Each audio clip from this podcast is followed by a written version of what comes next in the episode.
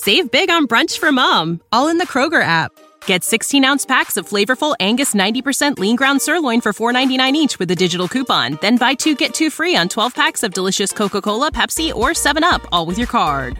Shop these deals at your local Kroger today or tap the screen now to download the Kroger app to save big today. Kroger, fresh for everyone. Prices and product availability subject to change. Restrictions apply. See site for details.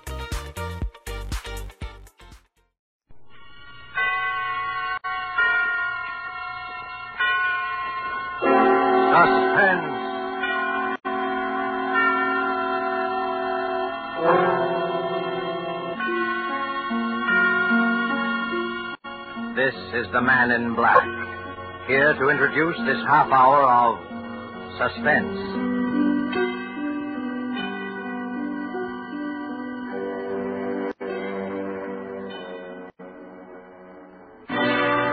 Now, a tale well calculated to keep you in suspense. I had him in my sights. The biggest game on earth. There was no mistaking him with his Chaplin moustache and his mincing strut. I spent a day checking all points commanding the terrace, and I timed the guards on their beats. Then I'd chosen my spot on a grassy slope at the edge of a cliff. I estimated the range at 550 yards. When the great man appeared, I got the three pointers of my sight ready on the V of his waistcoat. He was facing me, winding up his watch. He would never have known what shadowed him. That is, if I'd meant to fire. Just then I felt a slight breeze on my cheek. I'd have to allow for wind. That's a hair trigger adjustment. Dirty dog! You don't understand. It was only a sporting stalk. Assassin, you dirty dog! You... Who fired? All morning I felt his eyes watching me. I felt strange, so I turned back seven minutes early when I reached the birches. He was going to kill our Fuhrer. Right, sir. Uh, who helped you? Nobody. I was alone. Were you acting for your government? Of course not. We're at peace. So far, yes. I'm a sportsman, a big game hunter. It was what we call a sporting stalk. You expect us to believe that? Believe what you wish. It's true. Uh, Corporal, take him inside. We'll break him. There are ways.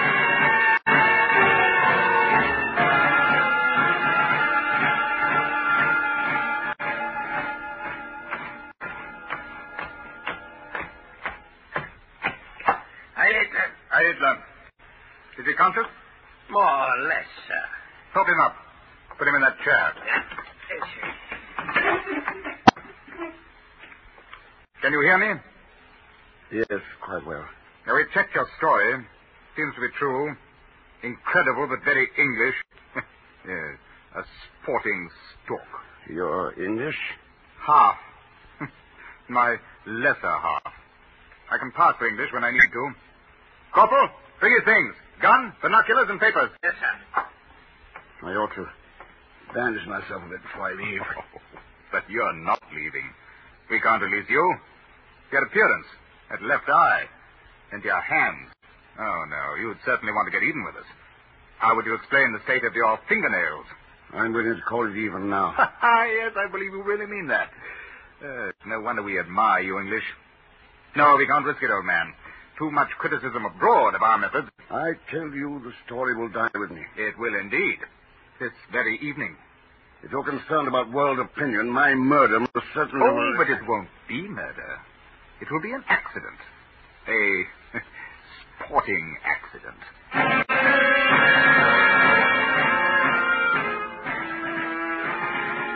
They drove me north 50 miles, took me to the edge of the cliff, and put me over.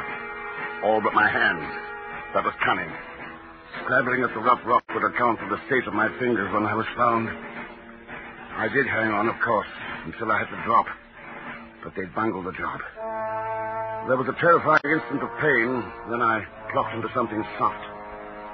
I'd crashed into a patch of swamp, small and deep. When I moved, I found I was wrapped in mud. It was dark, and I was quite numb. I couldn't stand. So I traveled on my belly, using my elbows for legs, leaving a track like a wounded crocodile. I had only one thought to hide myself. A mile, two miles. I came to a river and crawling into the shadows, I, I made my trail look as if I had taken to the stream. Then I crawled back over my own track to a tree. I caught at a low branch. The muscles of my hands were still intact and went up the first ten feet in a single burst. I couldn't rest my legs on the lower branches without leaving a smear of blood. I pulled myself higher. When I reached the thick branches of the upper tree, I wedged myself in. Then I fainted.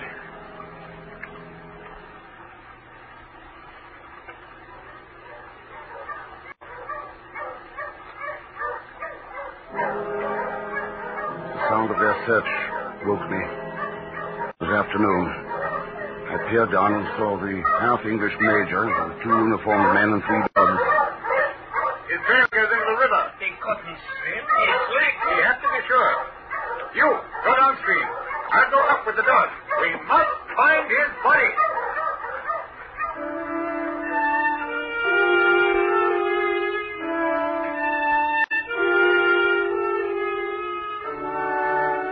Stayed in the tree all night.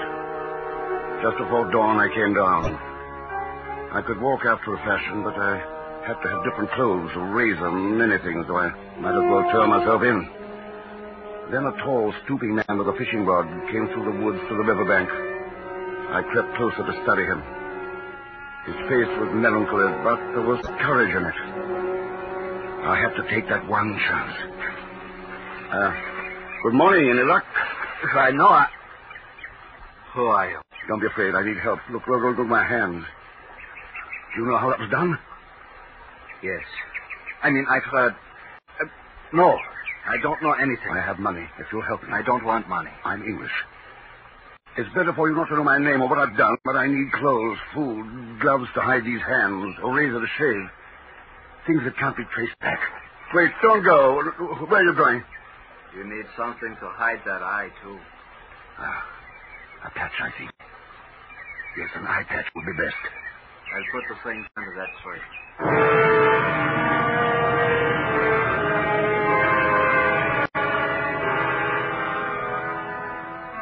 He was back in an hour, but I waited till dark to pick up the bundle. I changed, shaved, adjusted the eye patch, and studied myself in the mirror.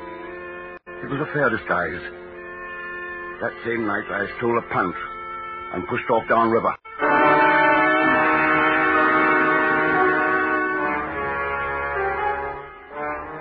It took me a week to reach the sea. There was a large harbor there, and walking along the wharves, I saw several English ships. From two English sailors I met in a bar, I learned that one freighter was sailing this morning for London. Her first mate was named Mr. Vaner. Yes, who is it? Mr. Vaner, Who the... Oh, the police didn't catch you. Didn't you know? They searched every ship in the harbor. Found that punt you abandoned. how did they trace it to me? They had reports of a man wearing a black eye patch seen on the river. That's how I know who you are. Can you help me? Well, I could hide you in the storeroom. No, no, too risky. No place in the hold. I've got it. Come on. Anyone see you come aboard? I don't think so. Uh, everybody's ashore except me and the cook. There's time to hide you. It's all clear. Come on, run. Keep your head down. Police might come back, spot you from the wharf. What's this manhole cover for? Empty freshwater tank. There. Hop in fast. I'll bring you food and blankets. Would you like some whiskey? Very much. Thanks. And, Mr. Vaner, when we dock in the Thames, will you keep a sharp lookout? See if the ship's watched? Oh, you'll be safe in England, sir. Maybe, but I'm going to look before I leave.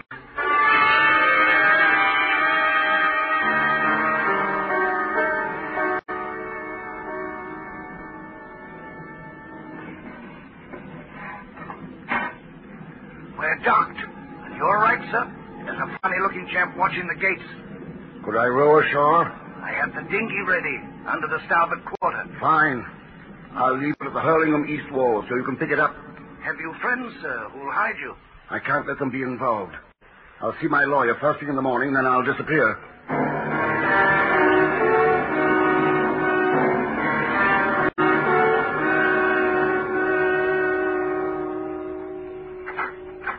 Oh, oh, come in quickly. Oh, you're taking a frightful risk coming here. I know, Saul, but I have to. Oh, no telling who saw you come into the building. I noticed the man in the black hat feeding the birds in the courtyard. Oh, yes, he's been there all week. And I just glimpsed a certain major. You mean you know him? When he called on me and asked all those pointed questions about you, I, I thought he was lying. He said he was a friend and a neighbor. Calls himself Major Teves Smith. He's no friend, Saul. He's a half-English major in the German army. How are you tangled up with the Germans? Why, their ambassador's been asking about you, too. I can't tell you, Saul. I'm in a mess. I can't go to the police or involve the government in any way. I have to disappear, and I need 5,000 pounds in cash. Hmm. I'll send Sims out to cash a check. But uh, they'll follow you when you leave. Black Hat and the Major. They'll try. But I'll shake them somehow.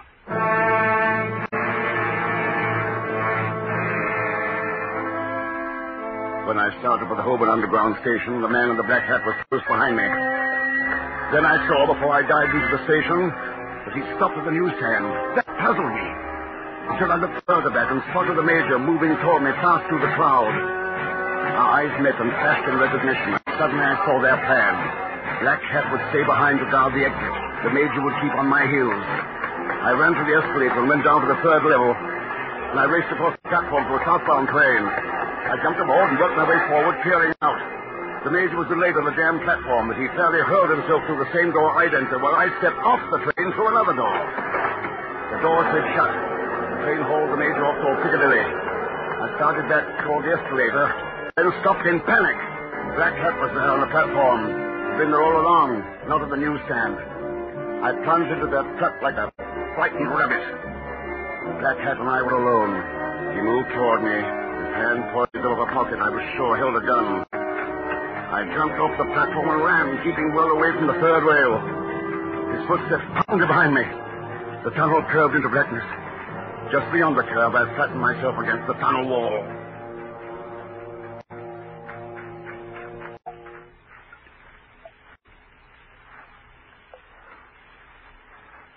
You might as well come out.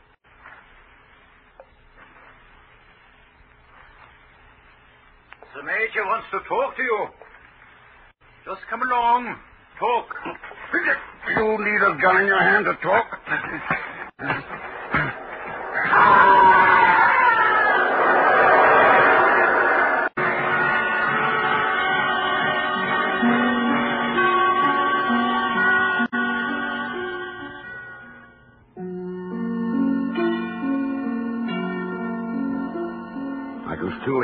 Scream when you fell on the third rail.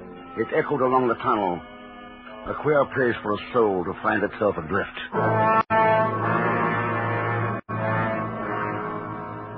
I had to leave London, hide somewhere in the country. At a series of shops, I bought camping equipment, a primus stove, pan, a sleeping bag, a heavy slingshot, and a hunting knife. I couldn't buy a gun without having it registered. Finally, I bought a bicycle, and by evening I was pedaling southwest toward Dorset, looking, I hope, like a carefree man on a rambling holiday. I picked my hiding place above Marshwood Vale between two lonely farms. It's not on any map. Choked with deadwood, blocked at both ends by tangled thorn, nobody would ever find it except a curious child. Which is why I knew of it. For in love one becomes a child again. That bit of road had been our discovery, hers and mine, during the brief two weeks which were to begin our life together. Two weeks which were instead our last, our only time.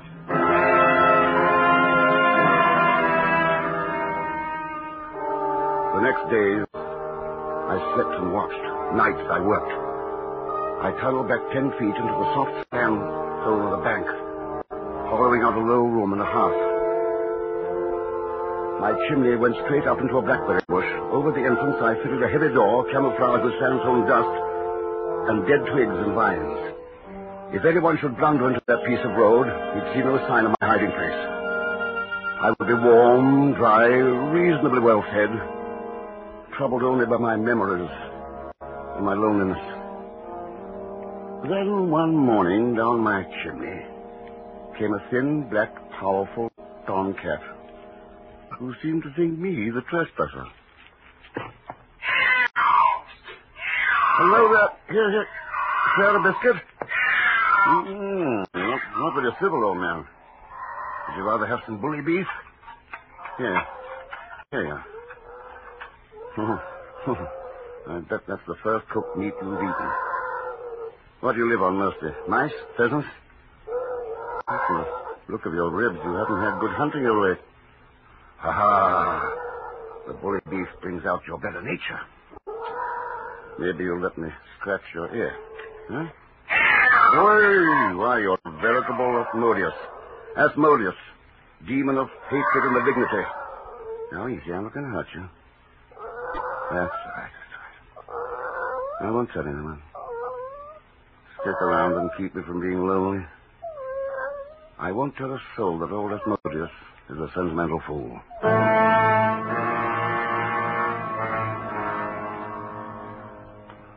But in the end, my loneliness seemed more acute. In the long nights on that silent hillside, I was haunted by a memory of her violet eyes. By a futile wish that I'd followed my premonition, forced her to stay with me in England. Strange, when I first heard that she was dead, I suffered very little. But at night, in that cave, remembering, I felt such pain.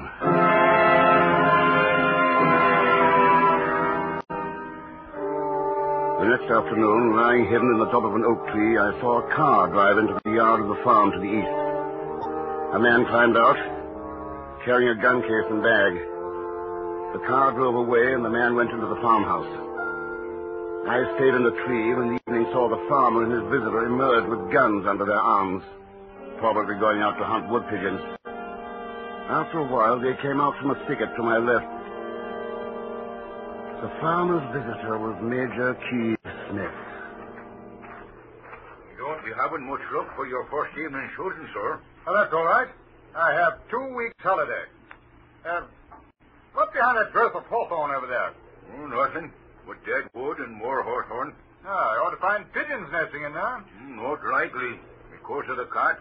What cat? Oh, perishing black cat. Can't shoot him, can't tame him neither. But there, there he goes now, that black devil. Where? Oh, yes, into the hedge. He's very fat for a stray, isn't he?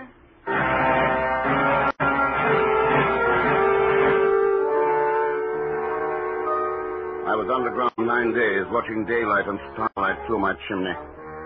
Then Asmodeus disappeared. And that night I heard noises. There were two men. They were moving something heavy. Then I heard a thud against the door, and I knew with terror that my door was barred. I was trapped underground.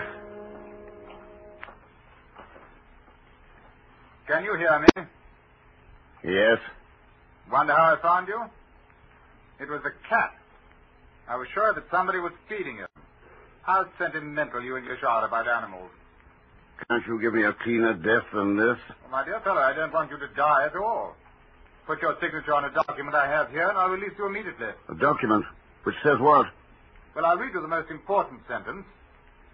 On April the 5th, I attempted to assassinate the leader of the German people and did so with the knowledge of the British government. See, it's a very simple, straightforward statement. It's a pack of lies. Oh, come now, no heroics. Truth is relative. You think about it overnight, old fellow.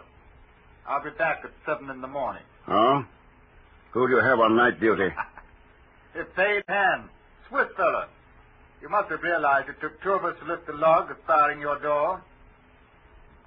But by the way, why did you try to assassinate our leader? I told you. I wanted to see if it was possible. And then I didn't think his death would be any loss. Ah, you did mean to shoot. I'm glad you finally admit it. Why, yes. I did mean to shoot.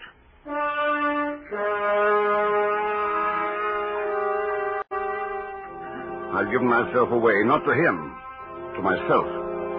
It had not been a game. I had really meant to kill the head of a state. I must have been mad. And indeed I was driven mad by rage and grief so great I didn't let myself know what I was thinking.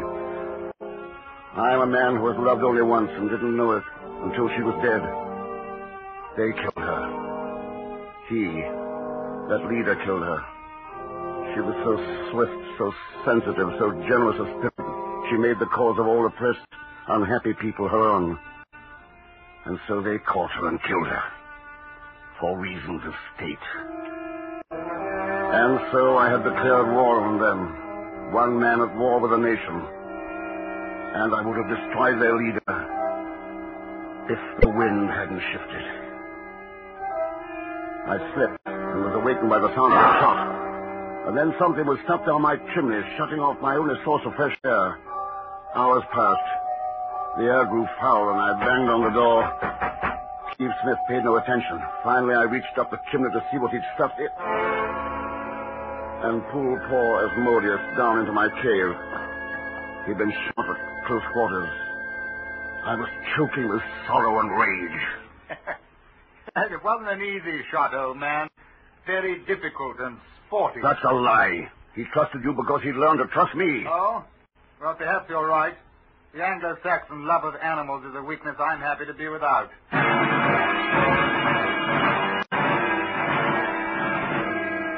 And so, with the death of Asmodeus, the Major condemned himself to death. All my plans were directed to that end. I had no gun, no access to my victim except through the chimney hole, no weapon but the slingshot. There was only one way to kill him. To shoot a lethal missile through that opening. After some hours, I hit on an iron spit as my weapon. To be fired by the slingshot. Then I set about luring the Major to the hole. Ah? Want to talk? Yes, I've been thinking. You'd only use that document in case of a war, is that right? Exactly.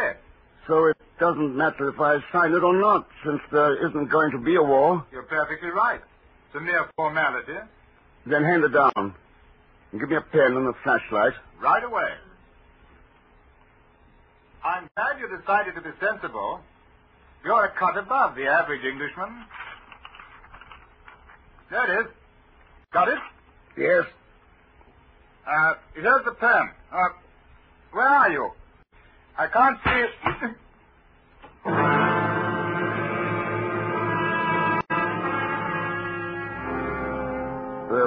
surprise in his eyes. But he was already dead. The iron spit took him square above the nose, then he toppled backward. Immediately, I hacked away at my end of the chimney until it was large enough to receive my body. Then I burst out into the blackberry bush. The major was lying on his back with the spit projecting through the back of his skull. I searched him, took his revolver, burned that scandalous document he'd meant me to sign, and sat down to wait. It was dark when I heard the Swiss agent coming. When he was a few paces away, I flashed the light on him. Put your hands up.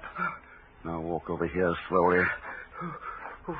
What do you want? Your gun. Turn around. Oh, you, you killed the major. Oh, please, sir. Don't turn me in. They will hang me. They will hang me for treason. Now we are at war. At war? Oh, oh yes, sir. It came over the wireless. Germany has marched into Poland. England has declared war.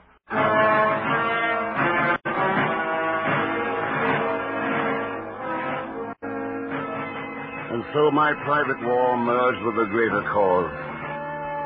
And I had no need to worry further about the ethics of my revenge. They were the same as the ethics of war. True.